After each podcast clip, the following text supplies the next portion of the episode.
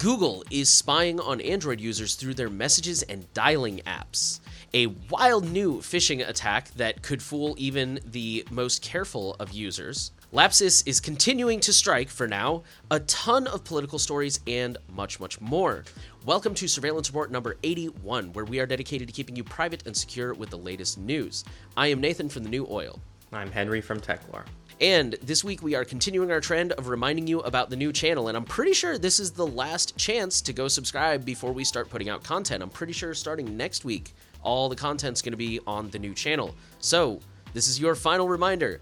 We have a YouTube channel. We might have an Odysee channel. Um, is there any update on that? Yeah, so they have autosync. They were like, add autosync. We tried adding autosync and it's still auto syncing and it's been like two weeks. So um, i think there's something wrong on their end. They say you have to have a video up. We, either way once we get a video up it should be easier to figure out what's going on with Odysee. So we're, we're really working on it. We're trying to make Odysee happen asap so don't get mad at us.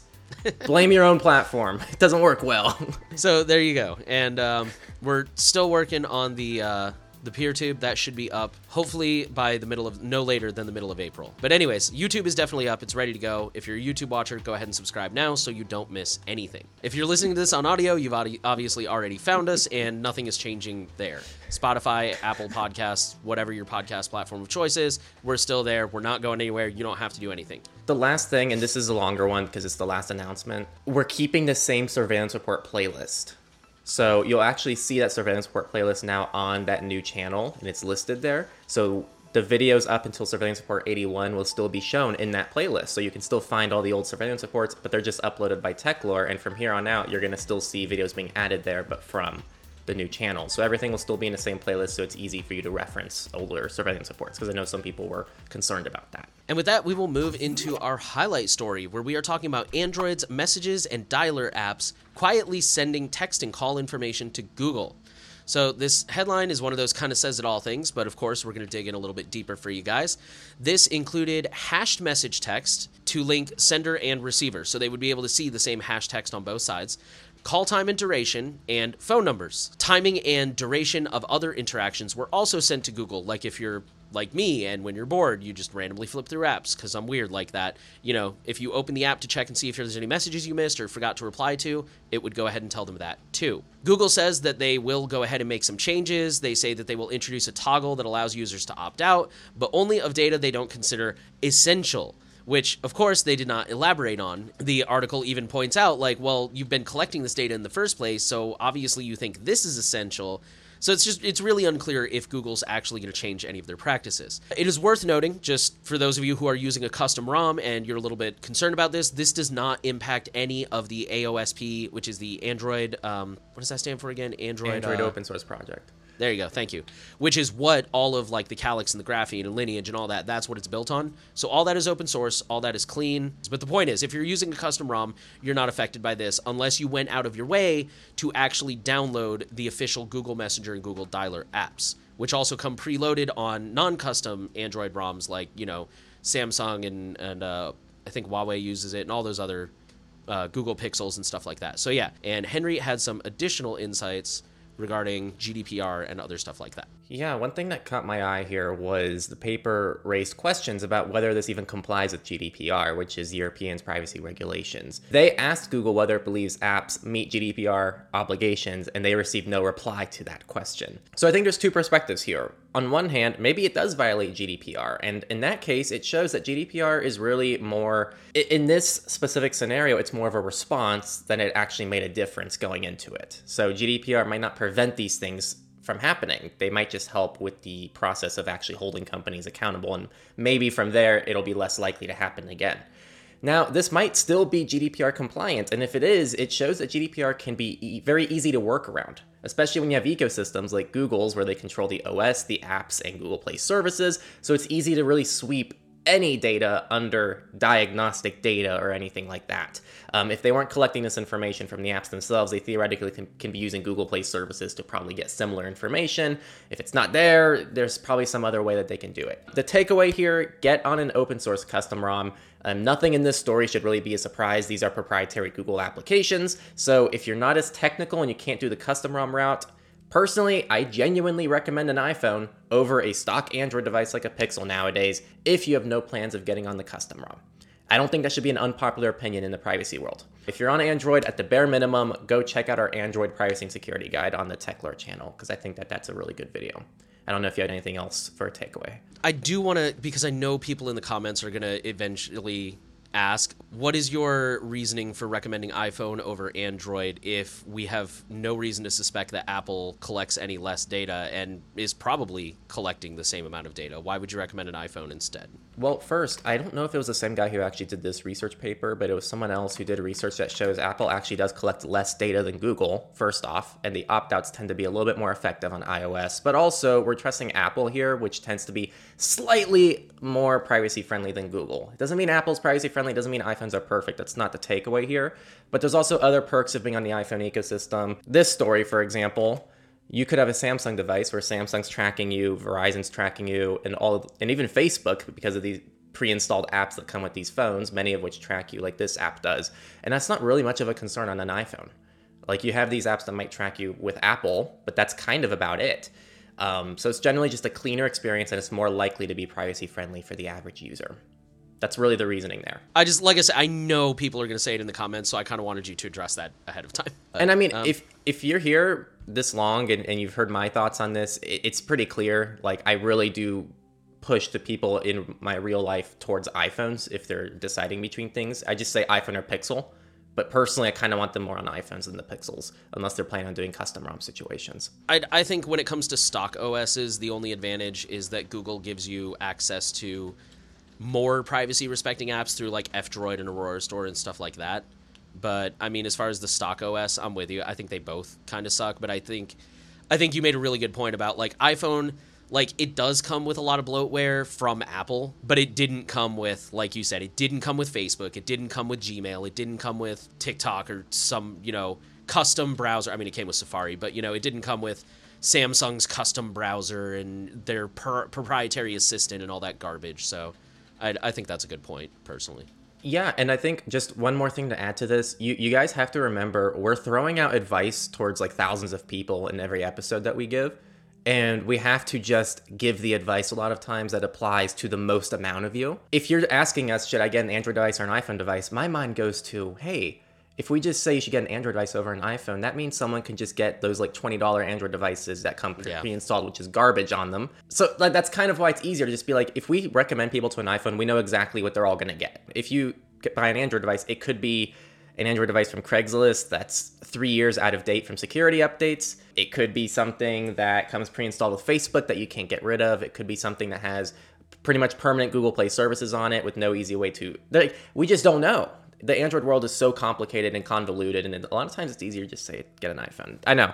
Well, I think uh, just to add on to that, everybody's everybody's coming from such a different technological background that like it's really easy for you know like for example me as someone who's been Linux, using linux for several years now it's really easy for me to say like oh yeah just put linux on a computer it's super easy and i'm more than happy to do it for you but for somebody who's unsure of themselves or doesn't feel very tech savvy they may, you know, and maybe it is easy. Maybe it's all in their head that's holding them back.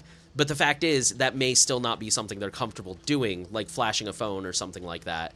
And, you know, in their case, unless there's somebody there to walk them through it, yeah, it's just the point being like everybody's coming from a different level of technical skill. And just because it's easy for you to like compile AOSP from the ground up by yourself and flash it doesn't mean it's going to be easy for everyone. So, yeah, I agree with you. We're kind of just giving the best overall advice. And for the record, I hate iOS. People think I love Apple. Hate iOS. Hate it. Like I could never use iOS, and I really want to because I really like the iPhone SE because you know it's like four hundred dollars about and it gives you six years of updates for like flagship level hardware. So it's like such a good value device. And I really want to like actually use one day to day, but I can't. I just hate iOS. And I still give that same advice to people, even though I hate iOS. We're gonna move into data breaches. We're gonna go much quicker through these other stories. So first, data of 820,000 New York City students was compromised in a hack of online grading system. Again, these are students. Most of them would have been minors. So this Department of Education officials are blaming the Illuminate Education, which is the makers of some software, for claiming that they encrypt everything when they leave some of the stuff unencrypted. Great. So this affected names, birthdays, ethnicities, home languages, and student ID numbers of both current and former students as far back as 2016. It also got information about who gets special education services, class and teacher schedules, kids who receive free lunch, and even grades. It shut down the system for a week. This happened two weeks ago, and they just informed the school district who has 930,000 students in its system. So it affected a good majority of them. Loosely looking at it, around 80, 90% of the students were affected. Again, these are minors. So the, the whole like protect the kids argument doesn't seem to apply to basic security when it comes to these children. And I'm sure Nate agrees with this, but it's kind of crazy how something public, like public education, relies on these proprietary companies to deploy the software that's analyzing and keeping track of this data with false encryption. All right, our next data breach comes from the other system we don't want to get breached, which is medical. And this is Washington residents' medical data exposed by a phishing attack on Spokane Regional Health District. This affected 1,260 residents, or 1,260 if you're technical. It may have exposed, it's worth noting, they haven't confirmed this yet.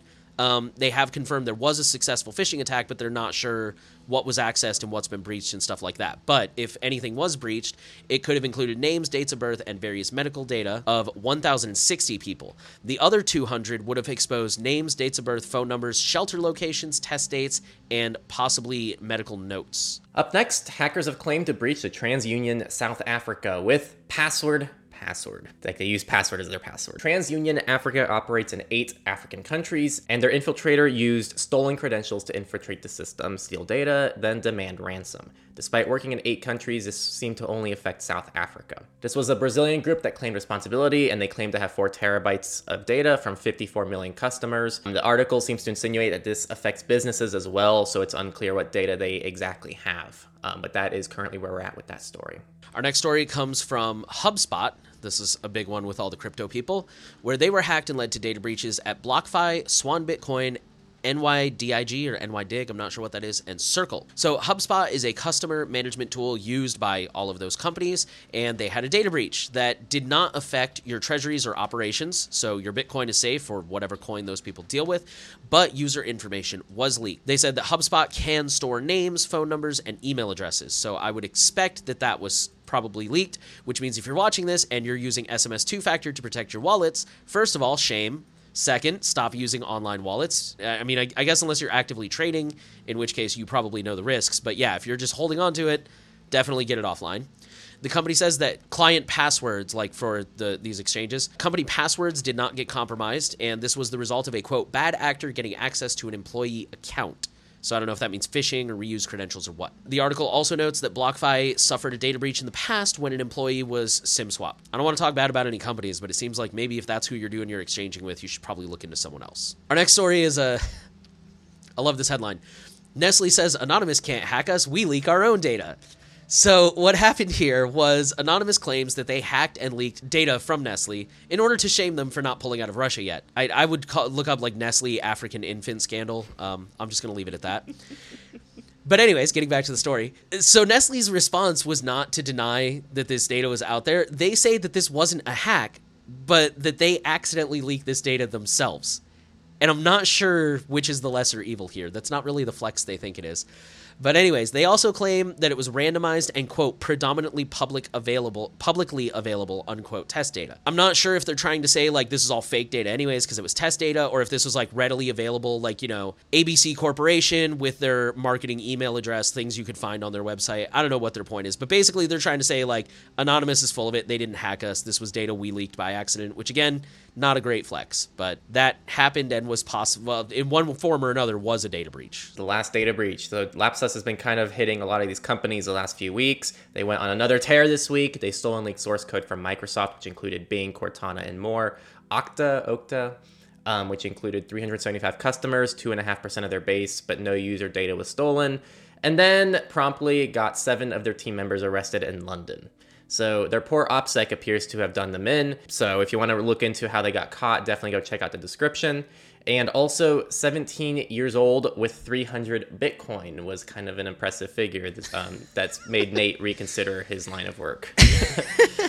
with that, we have no company news this week because uh, we only had one company story, and that was the Google app spying thing, which of course was our headline story. So instead, we're going to take this opportunity to remind you we're moving to a new channel go subscribe to the channel. If you need more information, check out the promo at the beginning or stick around for the reminder at the end. With that, we'll move into research, and we're going to start off with a new phishing toolkit that lets anyone create fake Chrome browser windows. This was really cool.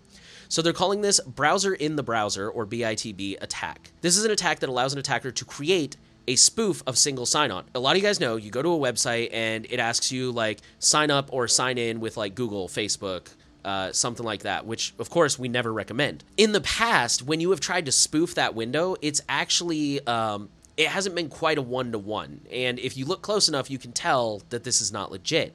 However, this new attack allows people to create very convincing, legit looking windows that are actually phishing attacks and forward your credentials to them. In my opinion, this is just another reason to avoid SSO like the plague. It is awful, but it's also very, very interesting. So be sure to read the article and learn more about how this works because it's pretty wild and it definitely made a few headlines. So I was looking at notes this week, and I knew if I gave this story to Nate, he was going to complain that I always give him the complicated ones. So I decided I was going to take this one just to prove him wrong, that it's not on purpose. So LTrack, stealthy tracking of mobile phones and LTE. This is a new tracking attack on LTE that allows an attacker to stealthily extract user device locations and permanent identifiers like IMSI and things like that. So to remain stealthy, the localization of devices in LTrack is fully passive. So it relies on our new uplink downlink sniffers. Do not know what that means. If you know what that means, then you know what it means. So the sniffer records both the time of arrival of LTE messages and the contents of the timing advance commands, which is based on which LTrack calculates locations. So LTrack is the first to show the feasibility of a passive localization in LTE through the implementation on software-defined radio. In other words, LTrack can track devices persistently over long periods of time and in dense areas, like in cities. It does require a line of sight and a modified IMSI catcher, so it's probably not something you need to worry about for your own daily life, but it does display a proof of concept, and I'm sure that we see technology similar to this used for surveillance and by law enforcement and things like that. Really recommend reading it if you want to actually get into the technical nitty gritty, because I am not super familiar with this technology. All right, with that, we're going to move into politics, and we've got quite a number of stories this week. A lot happened, but we'll, as always, try to go through as quick as we can. So, our first one legislation seeks to block lengthy gag orders on tech firms after government surveillance. So, this is a legislation that has been put forward in the U.S. Government agencies would no longer be able to indefinitely conceal their secret seizure of email records under legislation introduced Tuesday that takes aim at gag orders. The Government Surveillance Transparency Act requires law enforcement agencies to notify surveillance subjects of email, location, and browsing data seizures. Laws like this already exist for phone records and bank data. So now they're basically just trying to uh, update the law and bring it into the 21st century. It also places a six month limit on gag orders, which must be court approved by showing likelihood of evidence destruction, witness tampering, or other investigation compromises. So basically, now the government can't just place a gag order because they feel like it, and it can't last forever, which is currently the case. And uh, for those who don't know, a gag order is basically when the government says uh, they'll go to like Google, for example, and be like, "Hey, give us all this user's data, and also don't tell them that we made this request." So you have no idea you're even under surveillance. With this, there would be a six month maximum. After six months, the company can tell you, and they also have to go to the court and say like, "Hey, we think this is necessary because if they know, they might destroy their emails or you know whatever." So super super cool if it gets passed. All right, up next, the Supreme Court just made a US EU Privacy Shield agreement even harder. So, the US Supreme Court has ruled on FBI versus Fazaga in favor of the intelligence community. In 2006 through 2007, the FBI sent a paid informant undercover in numerous mosques in California to pose as an Islam convert which is like crazy. But so the information indiscriminately gathered names, phone numbers, email addresses, and their religious and political beliefs on hundreds of Muslim Americans. Once this came to light, three of the affected sued that this violated their right to religious freedom. An appeals court rejected this and said as long as evidence was reviewed behind closed doors, this case should go forward. The Supreme Court disagreed and said that recent reforms to the to FISA did not eliminate the state secrets privilege, so the case was dropped. For those who don't know, FISA is like a secret court who pretty much decides that all of these organizations behind the scenes are doing what they should be doing, and there's no oversight over FISA. It's fantastic. So, in addition to making it harder for Americans to hold the government accountable, because this sets a legal precedent for future cases, it also makes it unlikely for any future US EU data transfer agreements to be made because America is upholding the right to surveil for no reason and that there are no privacy safeguards in place. Again, this all happened in the US, in California. They're not supposed to spy on American citizens. I'll leave it at that. I think most people listening to this probably are on the same page about this. Just a quick note we will be talking about US EU data transfers in just a moment, but we'll get to that. First, we're going to talk about a, another bill that has been put forward which is the Kids Online Safety Act. And this comes from the EFF, so it is a little biased, but I think you guys will agree with their bias. The headline says the Kids Online Safety Act is a heavy handed plan to force platforms to spy on young people. So, Senators Blumenthal and Blackburn have put forward the Kids Online Safety Act of 2022, which attempts to update the Children's Online Privacy Protection Rule, which you may have heard of, COPPA. It's it's why every time you go to a website, it's always says like you must be 13 or older to use this.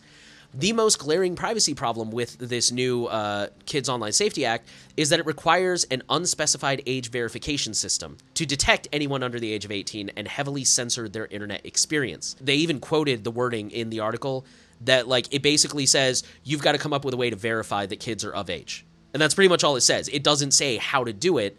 So it's probably safe to assume that companies are going to find invasive ways to do that like facial recognition or you know something like that. There's a lot of moral questions about censoring, especially en masse, trying to censor what kids can and can't see based on their age. And uh, yeah, I mean, I'll, I'll let you guys read the article and, and hear their arguments for that. But it's just very concerning all around. I'm not I'm not a parent, but what's wrong with just having parents take control of what their children can see on the internet? I agree. And especially, I think kids are so different. Like, they all grow and mature at different rates. You know, for example, the infamous talk, one kid might be too young for that and not ready, and another kid might be totally ready to learn about that. Like, I don't. I don't think it's the, the government should be telling parents when when they can and can't teach their kids about things and what kids can and can't look at. That's definitely a parent thing, in my opinion. Probably not an unpopular opinion with our audience, but I agree with you. I was just wondering if there was another take there, but there, I guess I guess that's my take too. I got another take. How come every time there's an anti-privacy legislation, it's Blumenthal? Every time. every time something comes up, his name is attached to it. I'm getting tired of hearing his name. Up next, Arizona residents can now add their driver's licenses and state IDs to Apple Wallet. They're the first state to do so. Colorado, Connecticut, Georgia, Hawaii, Iowa, Kentucky, Maryland, Mississippi, Ohio, Oklahoma, Utah, and Puerto Rico have said that they will soon roll it out as well but this allows users to show an iPhone or Apple Watch at certain checkpoints in the Phoenix Sky Harbor International Airport, so they still need to keep their physical IDs close. Honestly, if, if this was done in a safe way and completely offline and very safe, I don't really mind this too much, but we're really sharing this because of the possible concerns of storing your IDs digitally and trusting it with a company like Apple. Yeah, if there was like an open source wallet and it was entirely optional, I wouldn't really care. But unfortunately, it's it's probably like Sesame Credit, where it starts off optional and then it's going to become mandatory over time.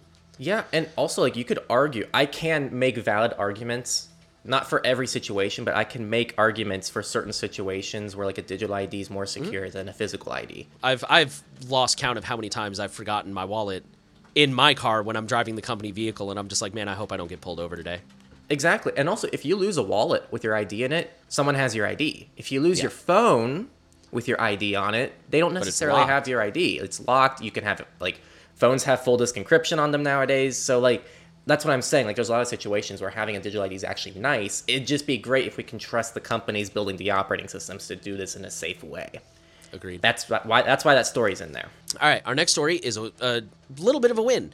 The headline says Utah becomes fourth U.S. state to enact consumer privacy law. Unfortunately, the original article that I was alerted to is paywalled. I think it was Wall Street Journal or something like that. So I had to go find this article, which is a little bit more legal and technical, but it's still very comprehensive. This law applies to businesses that do business in Utah, of course, and make $25 million a year or more. So we're already seeing some loopholes and either possess the personal data of at least 100,000 Utah residents per year or make at least 50% of their gross revenue from personal data and processing personal data from 25,000 or more Utah residents. This gives residents the right to access their data, delete their data, opt out of data sale, sale in quotes, uh, we'll talk about why in a second, and opt out of targeted advertising as defined under this law.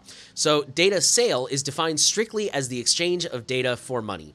So, WhatsApp does not technically sell your data to Facebook for example. So, yeah, this is not really going to do much to stop the quote unquote sale of your data because most companies don't quote unquote sell it. So, here's where it falls short, unfortunately. It does not require businesses to obtain consent.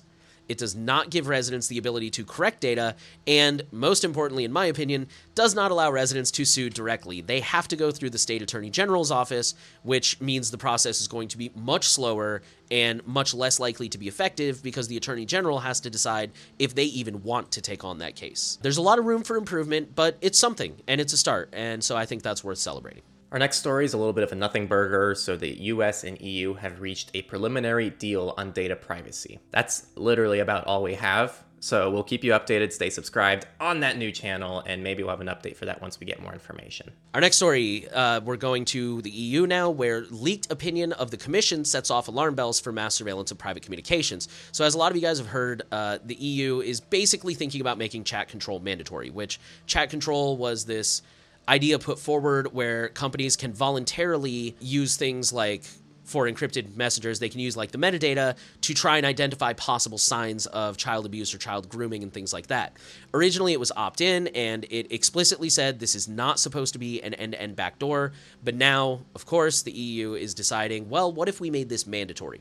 So this was leaked by the French media outlet Context. I'm not even going to try to put an accent on that because I'll just screw it up. It is dated February 15th of this year, and it cites the, it quotes several European Commission members who have expressed concern about this proposal. I didn't write down any of the quotes, unfortunately, but uh, if I remember correctly, they were basically saying it's a little, it's a little overbroad. I have a lot of concerns it doesn't address and things like that. We just talked about how calling your representatives can sometimes be effective. You know, we talked about consumer privacy laws and things like that. So be sure to go ahead and call your representatives if you live in the EU and let them know you agree with their concerns. Up next, the High Court has ruled against Home Office for data being extracted from migrants' mobile phones. So in the UK, the High Court has ruled that border agents cannot confiscate and search scan phones from incoming immigrants just because they need to be suspected of a crime probably lots of loopholes there, as they can probably find anything to suspect anyone they want to, uh, and then search their devices. But I guess it's a step in the right direction. All right, our next story comes out of Australia. This is a really quick one. Australia has launched a federal cybercrime center as part of a national plan. This will fall under the Australian Federal Police and is called the Joint Policing Cybercrime Coordination Center, or JPC3, and basically just meant to focus additional dedicated efforts to combating cybercrime. South Africa wants to fight SIM swapping with biometric checks. The Independent Communications Authority of South Africa has submitted a radical proposal to tackle the problem of SIM swapping, attacks in the country, suggesting that local service providers should keep biometric data of cell phone number owners. This is to confirm that the person asking for a port is the legitimate owner. They're taking public opinions on this until May 11th. I just don't get it. Like SIM swapping can be improved with so many other approaches. They can be having 2FA options for their customers to verify who they are. They can do verbal passwords to make modifications to an account. There's just so many things and they're like, we should do biometric checks. That's that's clearly like the one option to deal with this problem. So I'm curious to hear if why they decided to just go for biometric checks instead of literally any other probably easier to implement approach. Our next story comes out of Brazil, where Sao Paulo, a Sao Paulo subway has been ordered to suspend use of facial recognition. Quoting the article, the company responsible for running the Sao Paulo metro system was ordered to immediately suspend the use of facial recognition technology, unquote. This includes capturing and processing biometric data for facial recognition, and they have also been ordered to immediately halt the rollout of new equipment. This comes after a civil lawsuit initiated by several rights organiz- uh, excuse me, several civil rights organizations on the basis of scale and consent. The company, of course, does plan to appeal. That's good news. It's been stopped. The lesson here legal advocacy matters. Laws matter. They do work sometimes. They're not a, a, you know bulletproof vest, but they do help. And our last political story, you guys probably heard about this one because this one made the rounds. Telegram was banned by a sub, sub, Brazilian Supreme Court over missed emails, and then they were brought back.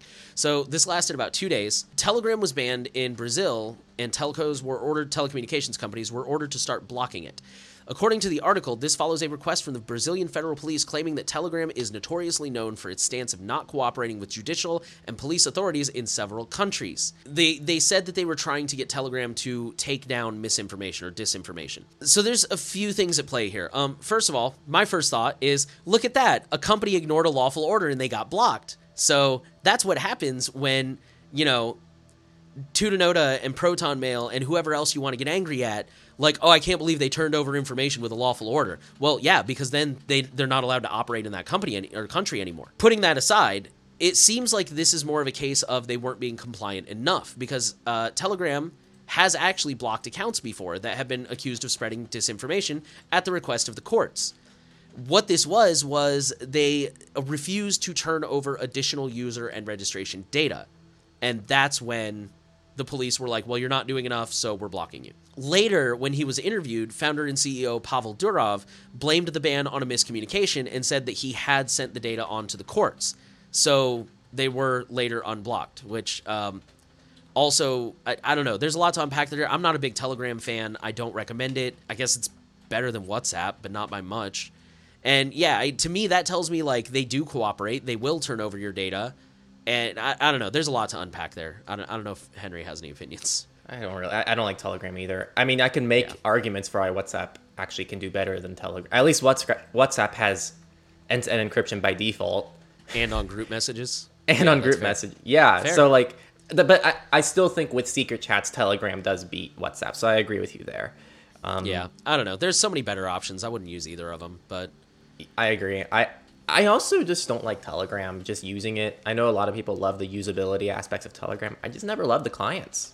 Very personal preference, though. But it doesn't mean you shouldn't use it necessarily. If it works for you and you somehow have everyone using secret chats and you trust it, then go ahead. But there's probably better options out there if privacy and security and avoiding these kinds of problems is your goal. But yeah, so that's that's what happened with Telegram. They're back now if you're in Brazil. So um, yeah, read the article, get all the information, and make up your own mind. I think we'll just leave it at that. All right, we're going to migrate into FOSS, free and open source news. Not much this week. First, Mullvad's Privacy Companion is now open source. For those who don't know, it's a Firefox plugin that's basically like DuckDuckGo's. It's supposed to rate various websites and offer suggested improvements. Seems like everyone's getting one of these nowadays, so maybe we need to get one too.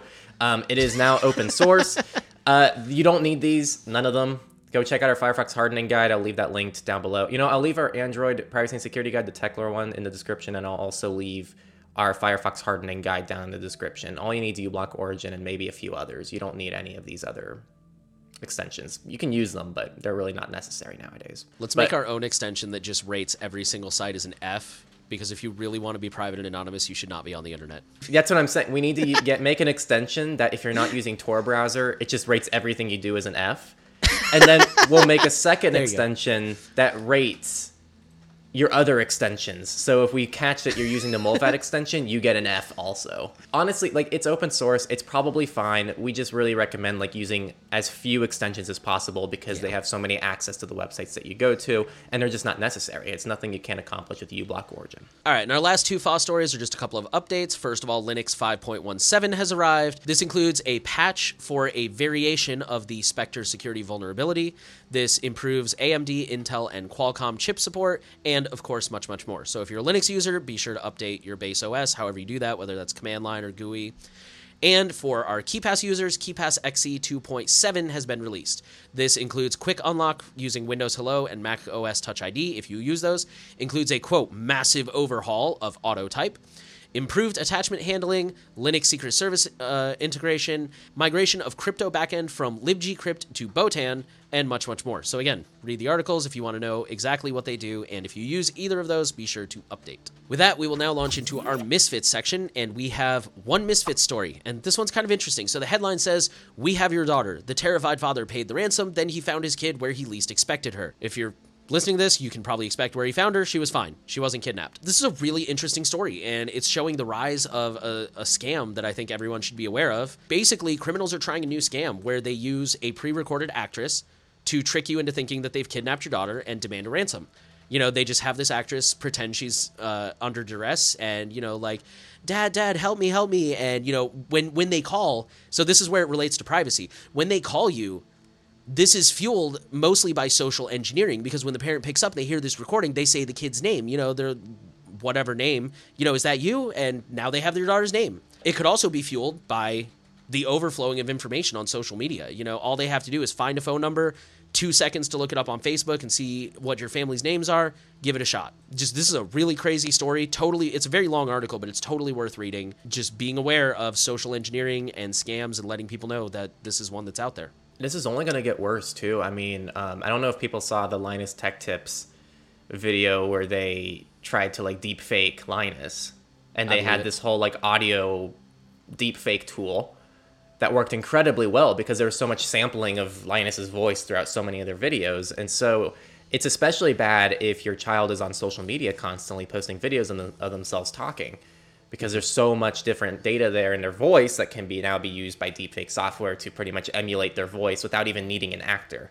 So this could even be like an automated thing one day where it's just like automated and sent out to like a whole set of leaked phone numbers from a data breach. Yeah, and especially audio, in my opinion, I think audio deepfakes are very convincing. Like I've seen, there's a, a really infamous Obama deepfake that I'm sure you've seen, where um, I believe it's Jordan Peele plays Obama, and they use like basically he's the wireframe actor, and then they use the deepfake stuff to make him look and sound like Obama, and like the video, in my opinion, wasn't super convincing, but the audio definitely and especially since he like nailed the speaking pattern and and stuff like that it was very convincing in my opinion. So yeah i could totally see that in the not too distant future with how readily available that stuff is getting. Man we're screwed man yeah you and me are screwed we've got faces in, in audio and everything up on the internet all the time so i'll come up with a code word the pineapple has not spoiled that means I'm safe. All right, and that was all of our news for this week. Google is spying on Android users through the messaging and dialer apps. Unfortunately, not terribly shocking, but still not okay. A wild new phishing attack where, you know, they trick the browser, can fool even the best of people. Lapsus uh, may or may not continue to strike now that several of their team members have been arrested. We will see. A ton of politics that, of course, we will keep you updated on as we hear more, and much, much more. We want to remind you this is your last call. The new surveillance report channel we are launching a new channel. YouTube's already up. Odysee may or may not be up. PeerTube is on the way. This is going to be the last one posted to Techlore. Again, I think you should stay subscribed to Techlore. I think he puts out really good content, but also make sure you subscribe to the new surveillance report because it's it's got, you know, that's where we're going to be moving. You won't get surveillance report anymore if you don't. Also, we need like the most of you over there pos- as possible because like we're starting off a brand new channel with zero uploads. So the more of you subscribe, yeah. the better. So we get like a nice fresh start, and we're not going to see as much of a, of a drop in video views for the first definitely. Couple the more months. of you subscribe, the more of you watch the video next week when it comes out. That's going to help the algorithms and help us reach people, which of course is what we're about here. We're all about pleasing the YouTube gods here. I don't know if I'd go that far. okay, and with that, we want to thank you for listening to the Surveillance Report. We are happy to know that you're trying to stay safe and up to date out there. The final thing we want to ask of you, like we just said, share it around, especially the new channel. Well, I guess they'll hear about the new channel. Make sure you're subscribed, especially to the new channel. Give us a rating if you're listening on a platform where that's an option, a thumbs up, five stars, whatever. Four stars, you know, be honest. We want privacy to reach as many people as possible, like I said, and you can help us do that. So, again, thank you for listening, and we will see you next week on the new channel.